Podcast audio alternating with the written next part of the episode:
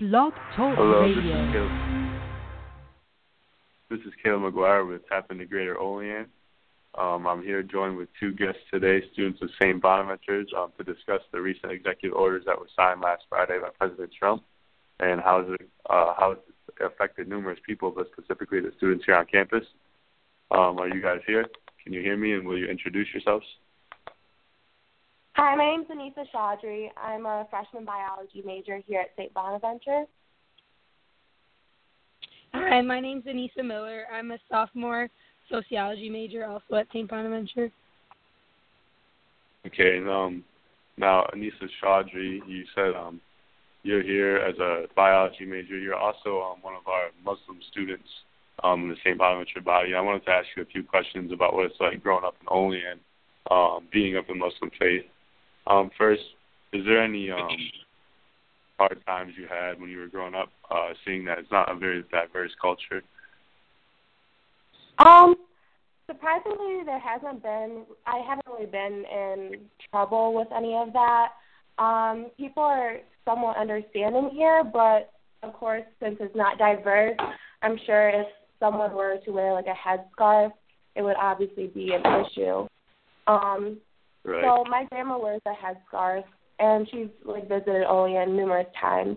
And uh, we went to Walmart one time, and I definitely got a couple stares. So it's not diverse. So yeah, that would be a little hard. Um, can you talk about where your family is originally from? Um, well, I was born in Brooklyn. My parents were also born in the states, um, but my grandparents are from Pakistan. Right. And um, Aniesah Miller is also here with us today, and she also is of uh, Yemeni descent. Is that correct? Yeah. And can you talk a little bit about what it's like to be um, involved with everything that's gone on in our nation, like recently with the executive order, which banned seven countries, including uh, Yemen, was on that list, and just like your initial reactions, how it felt when you first heard the news. That's a question for both of you. Yeah, well, at first it wasn't really anything crazy to me because I've never really been affected by it. But then I thought of all my family members that I do still see uh, like almost every day in Buffalo, and they do wear a headscarf, and it just made me nervous thinking about them and how they would feel and how people look at them and stuff. So it was it started to shock me a little bit more, and it made me a little bit upset thinking more about them rather than myself. Right. Lisa? Um, it, has, it didn't really affect me, but I used to work with um, the Syrian refugees, and I went back to the camps uh, last May. So I was really thinking about them. Uh, when I first heard the news, I was just heartbroken, and then um, I got really upset about that um, over time. But um, I just hope it goes, it just goes away. Did you explain to some people um like what you did when you were over? You were in Greece, correct? When you were working with some Syrian refugees. Yeah, I was like, what the work. Okay, so um, I went with my dad, who's an OBGYN here in Olean, and uh, we went to help aid um, the Syrian refugees in Thessaloniki, Greece. And there um, we had multiple, uh, hun- hundreds of patients, and it was a makeshift clinic. Uh, we worked out of a van. Um, we heard stories. We had translators, so we had heard a lot of stories. So many people were beat up and lots of blisters on their feet because they were traveling for um, days um, across countries and just fleeing from their homes. I became really close with this one girl, Rawan, and um, she, when I was playing with her, she was just telling me how, like, she used to learn math and science, and until all the bad people came. So they're really not the issue. They're fleeing from ISIS control. They're innocent. Right. And that's another thing I want to talk about is just if um you could give an idea of how the people were over there. A lot of people have like this stigma about um, you know, the Muslim community and what the Muslim faith is really about because of so much of the media what the media portrays it over here. Could you just um explain both you can explain like the true meaning of Islam and um what the faith is really all about? Um, Islam means peace. Um, that's really all. It, there's there's so many people that are trying to make it something that isn't. And I was 99.9% of Muslims aren't bad.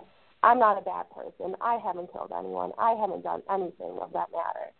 So when people try to like say that Muslims are bad, it just irritates me because like people know who I am. Like I'm sure someone that knows at least one Muslim.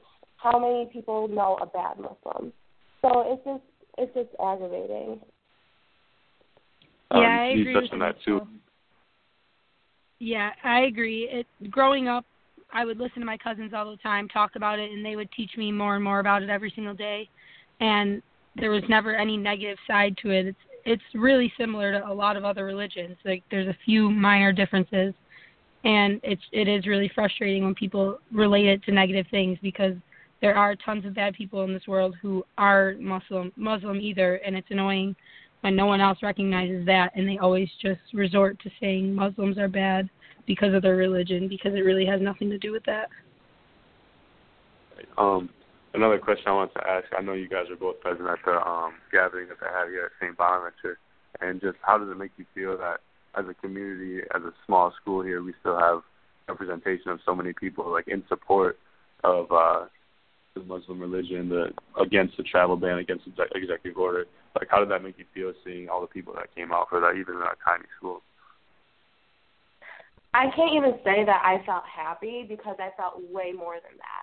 Um, I was just so proud of my school to stand up for something like this when a lot of other schools haven't. Um, it was a community event, so it was open to the public. I saw a lot of faces that didn't, like a lot of people that didn't go to Bona's at the event, including my parents and my sister. So it was really nice to see so many people in support um, of Muslims and people against the ban. Yeah, it actually made me tear up a little bit. It was really nice to see people come out, and I don't really think many people there were actually Muslim, so it was nice to see people of other religions like care and support us. Right, that's another question I had. Um, does it make you guys happy when you see people, different kinds of people? I know it's kind of like beating a dead horse when there's a bunch of uh, Muslims gathered saying we're not bad people, we're not bad people. But when you have support of other Christians or people of not, no religion at all, like, is that something you guys love to see? And would you like to see more of that? I would love to see yeah. more of that. Yeah.